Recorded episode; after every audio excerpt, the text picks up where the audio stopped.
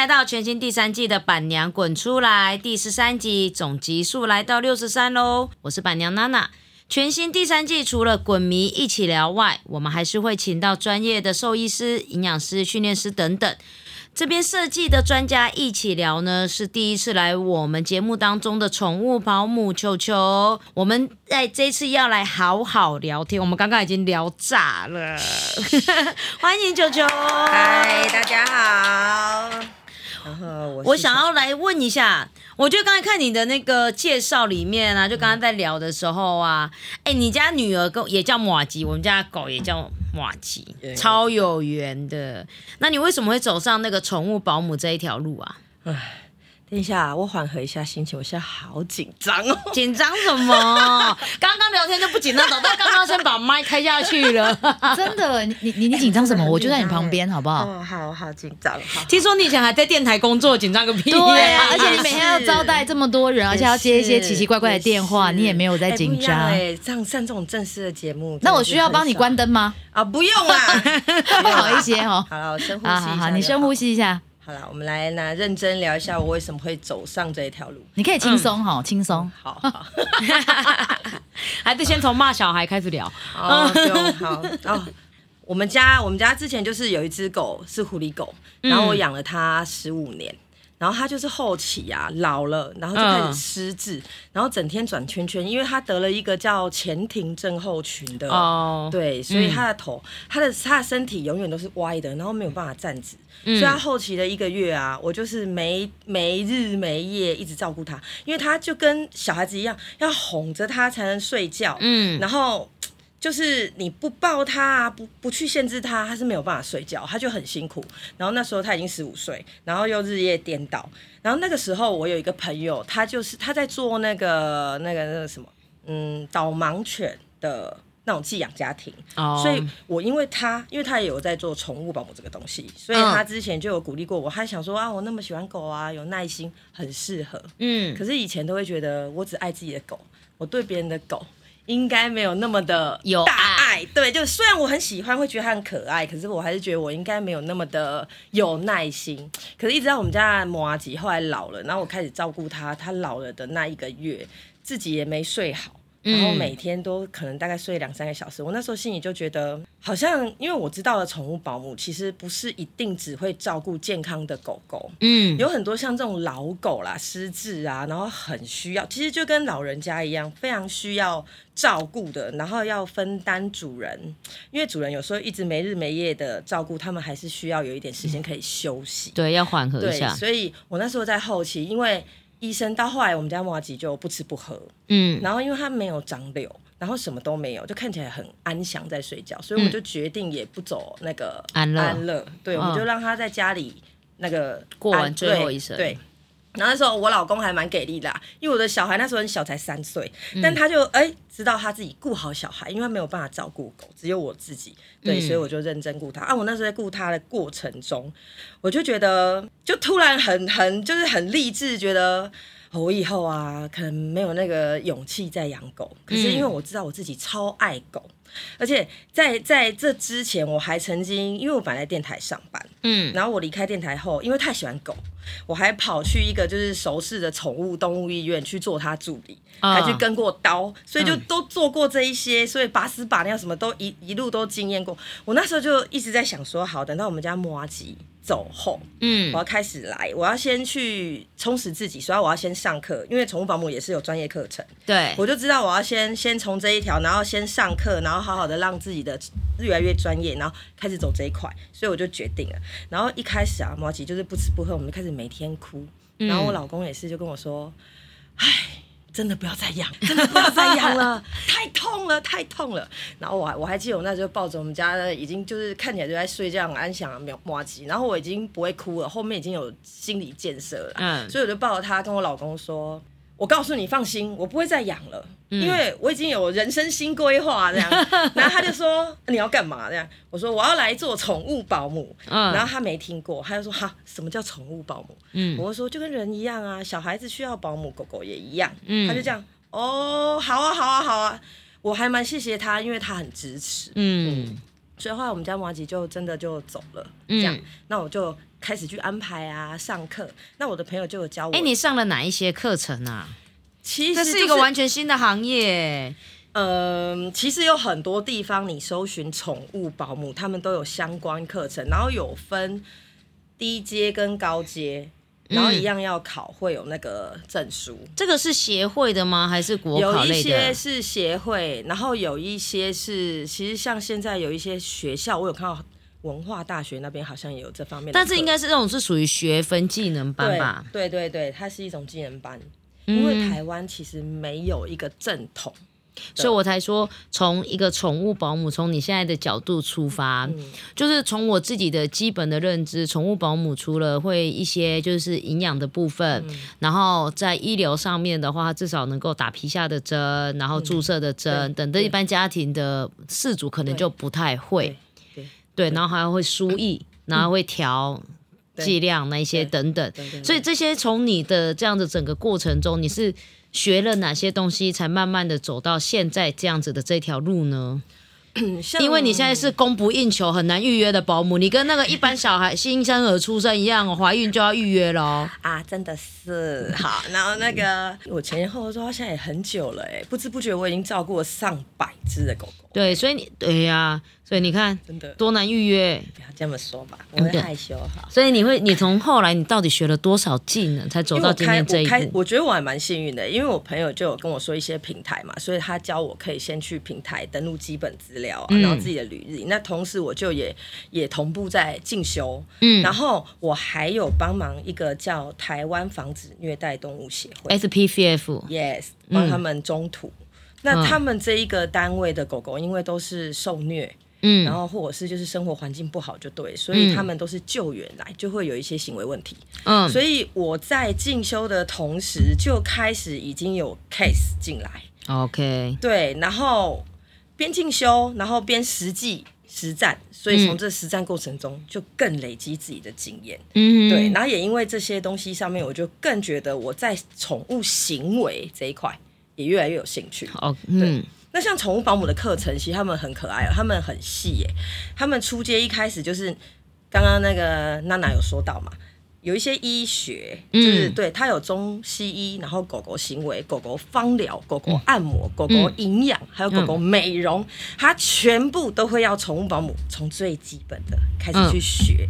对，然后你从这些东西，它连环境。对环境打扫这个东西都有，都会嗯请家事达人来专门帮我们上课这样。嗯，然后他就是要我们，因为保姆嘛，你就是生活起居什么东西都要会，但你不精专，你基本基础也要会。嗯，所以我们在上这个课程中，我就更确认自己非常爱行为这一课。哦，对，，所以我后来等到这个结训后，然后我们拿到那个证书，我就后来又继续走行为这一块。对，因为我们后来发现我们有共同的朋友，对对，一个也是现在非常不错的那个。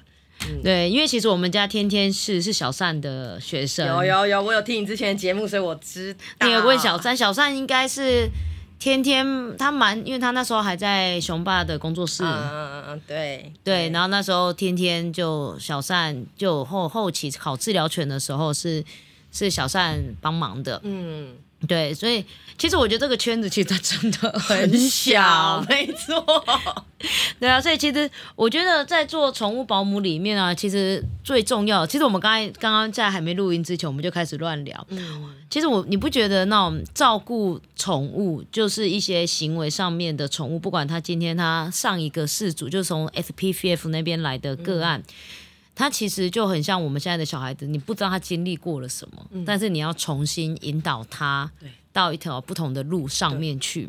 所以我觉得，我觉得很幸福的是，他至少他们遇到了我们，然后我们也遇到了他们，也遇到了这些不同的宠物，可以其实让我们学习到比较多的东西。嗯嗯。那我自己其实是我我自己也非常的喜欢宠物行为，嗯嗯嗯对这个我也是蛮蛮爱的。就像前一前一阵子，因为我们家狗狗要做超音波，嗯，然后因为我们家狗不没有不会四脚朝天，啊，那我还跟那个肥欧爸说，哎、怎么练？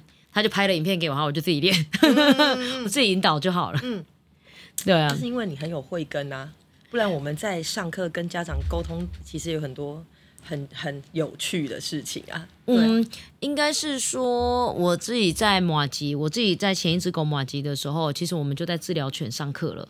嗯，然后后来就是也不同的老师，我觉得我蛮幸福的，是我跟过，就是因为我我这个人就是很简单的、专业交给专业，所以嗯我一定是有训练师来帮我，嗯。然后我从旁边去询问训练师可以怎么做，为什么这么做，嗯，然后因为你也知道嘛，累积太久了，对对，然后又太多只狗跟猫，其实我是有狗有猫，嗯所以你就会大概会知道原则原理，然后哎不清楚、没错没错，不知道的话就赶快问一下。对对对对对，就说哎，哎，为什么是这个样子？那他们会说，哎，从动物的行为来看，从什么来看？对。然后因为我早期我看的书也够多，对，然后讲，嗯，就其实我也蛮喜欢这一块，所以那天超好笑，我们家宠物要拍影片，然后我们家我们家的摄影就是影音就跑去买了三本书，嗯。然后看完说，哎，娜娜，我我要我要他们能够走八字形，我说啊，所以呢，你可以多久要练好？我说妈，你有病哦！你觉得我有空练吗？他说那这样怎么办？我说什么八字形呢？我看了一下，好了，给我五天，我用响片钉一钉，我就想片叼一叼给他们就好了。没错没错没对错，那所以很好玩，对，我就用想片叼给他们。我说好了，可以了，你们可以去拍了。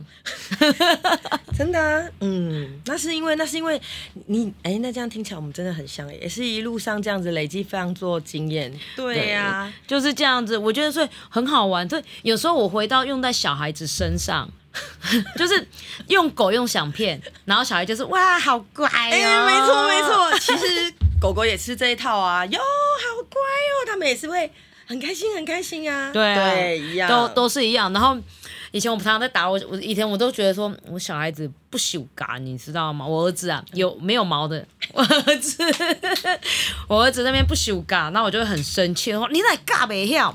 然后我老公就默默一句啊，不然给你想片，你嘎一跳。靠腰还被叼，你知道吗？哦，我真的觉得其实狗狗比小孩还要好教哎，真的真的。不会顶嘴，情绪就会比较好。是 我们那一个，你给他想骗他，可能也没有想。你们那个也是蛮特别的，啊是下次是是要可以聊一下你们这一个。是是是真的真的，对啊，那后来呀、你学了很多的东西了，对不对？嗯嗯。那哎，你现在是在哪里工作？哦，我自己已经开了一间工作室，就叫摩吉阿布接待所。然后没有对外营业，有有有啦，你还有空档吗？所以我我终于找了助理。我那接我那个工作室其实今年的四月才成立。哼后一开始我自己实在是忙到都不知道该说什么了。对，整天的，因为我们是二十四小时，嗯然后我们会在那边陪狗狗睡觉。对，然后就是不是说，因为我们的模式很像宠物旅馆，嗯但是我都跟我都是跟家长聊说，我们比较像个民宿啦。我希望我们这边给狗狗的感觉就像第二个家。嗯，对，所以我们一样跟宠物旅馆一样有隔间啊，但是我们还有一个很大的室内空间这样。然后我在里面会设，因为我知道蛮多宠物旅馆他们的安亲跟一些模式会，嗯，我也不是在攻击或怎样，也就是我自己学了行为后，嗯我发现狗狗其实非常需要休息，是，对，，但是一般的宠物旅馆其实做不到这一块。那他们为什么做不到？他们没有笼内吗？还是他们是混混宿？呃，因为其实家长哦是这样，他们不喜欢自己的狗狗被关，然后所以现在很多宠物旅馆其实也都有开放性空开间，放开放但是他们没有想过陌生的环境、陌生的狗儿，让他们压力很大。对。那我这边的优势是一来我狗狗不接多。啊，嗯所以真的是需要预约。那应该是我可以说没有宠物旅馆像我这样子的，一般宠物旅馆都接随便都超过二十只以上。嗯我们最多最多就是只有十三只，对，嗯不会再多。然后我们也有几个，因为我自己训练下来的员工，就是一些保姆姐姐，对，嗯然后他们有也都有一定的专业，所以我们有几个姐姐轮流这样。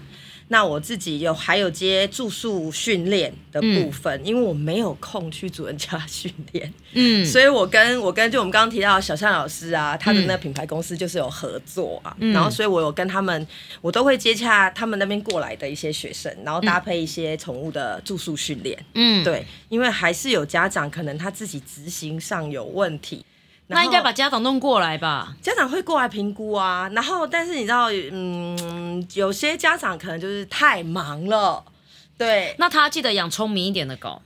你知道我以前超可爱的，我们家养的是标准型贵宾，嗯智商还不算太差。聪明，对，你知道我们以前都怎样？我都跟小善跟小善讲说，哎、小善你教一教我回家练习就好。你就直接叫他带哦。哦，我说小善就说，哎、你要记得要这几个动作。我说，哎、小赞前面三次你把它做完，嗯嗯，我回家找练习就好，因为他们就记得起来啦。很棒，对对，就是那个点是是弄不起来而已啊是是是，你怎么都这样对对对对，就是那个点，对你千万不要去养那种太笨的狗，但是但是因为啊，因为我我的部分是像你那个就不行，太笨。哎，等一下，等一下，我们家 NONO 很聪明，好不好？很他也是，乖啊哎，害我不小心有没有关麦了，有没有？受不了。哎你刚才说聪明，看人家回的什么？很乖。等一下，等一下，雪纳瑞也不是笨的狗吧？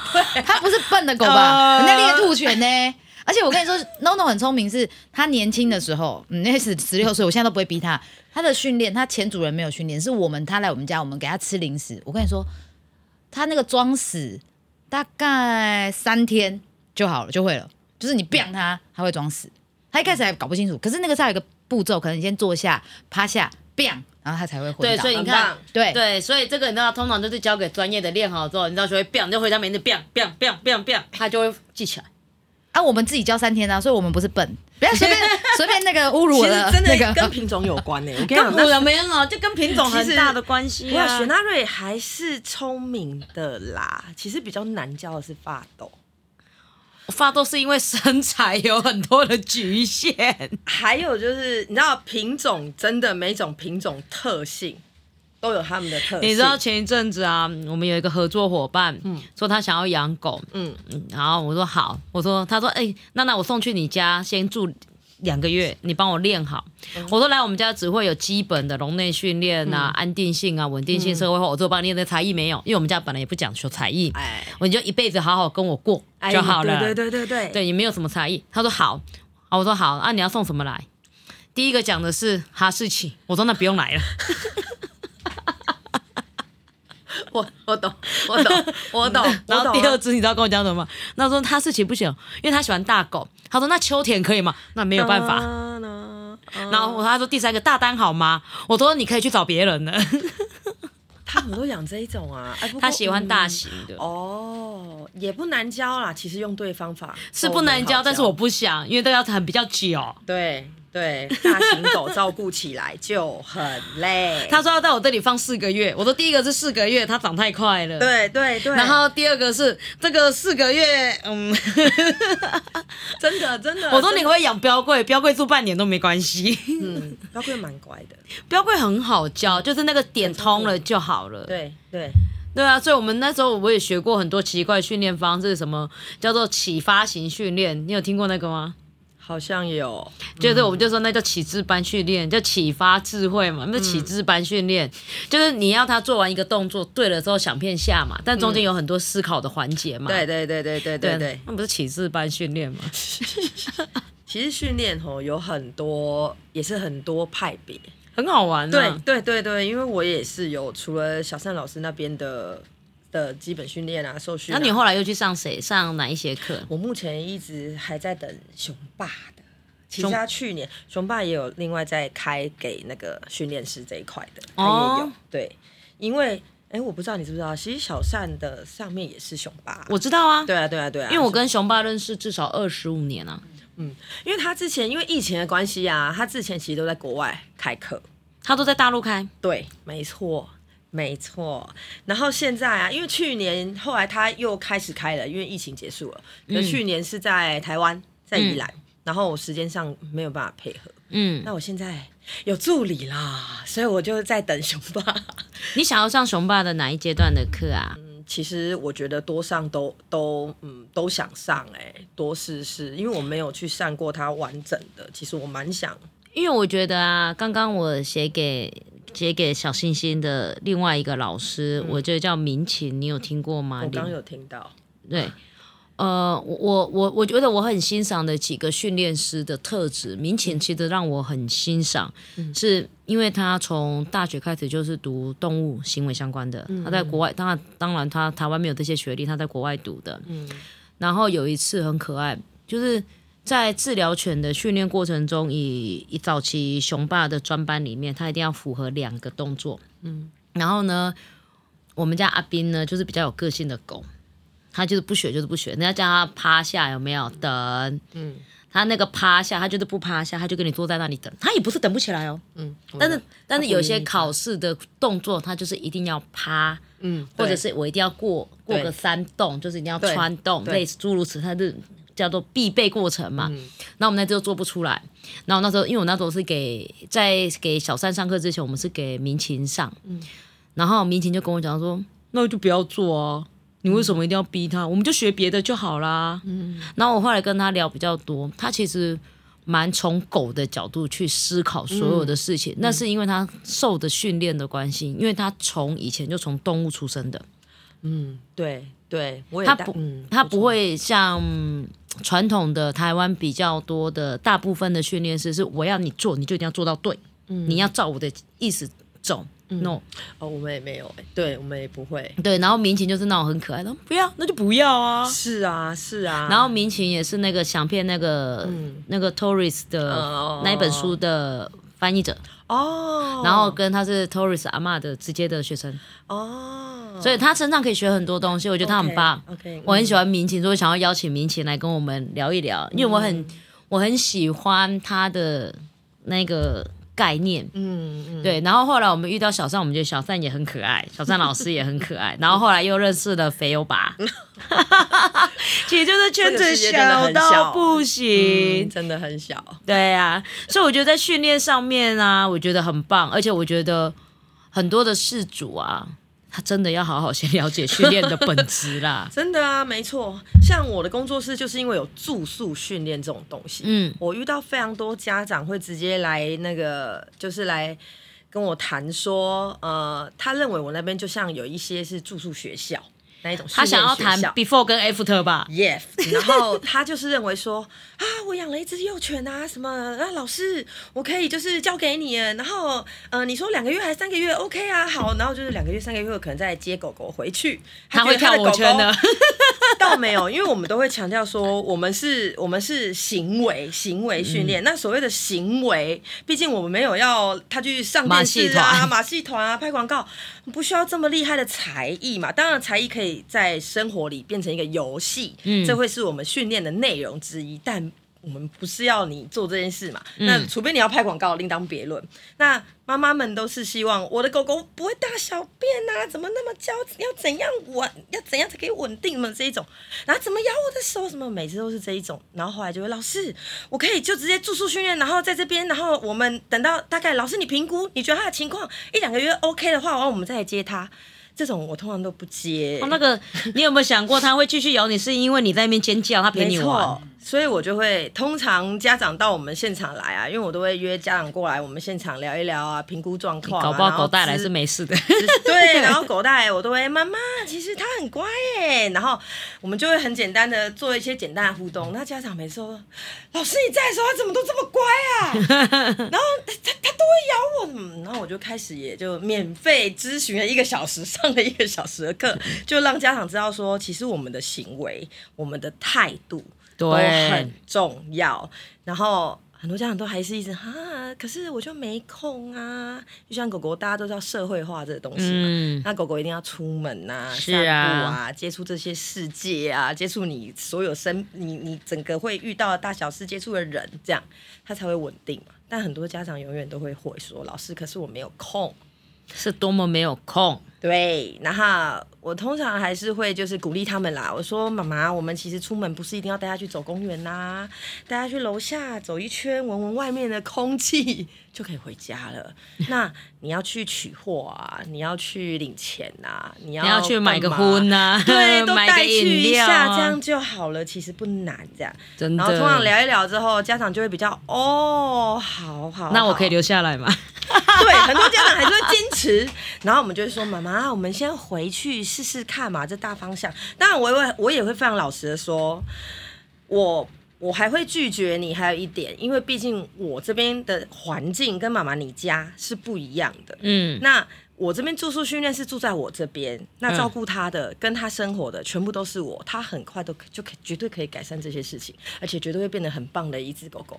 但是回去之后，家长你没有继续维持的话，他很快还是退着步急了那我们没有必要花那么多训练的费用。那你可能一个月、两个月带回去，一开始好乖哦，但是没多久又开始糟奸了，没意义呀、家长都会哦，也是啦。你就周间来上课见对，我说我们还是建议说上课，那再不然就是我们就是可以请家教到府的训练师去上课，这会比你要选这样一个住宿的学校来的好。真的好有良心哦，这个钱不赚，是真的哦，我每次讲完也突然觉得对啊。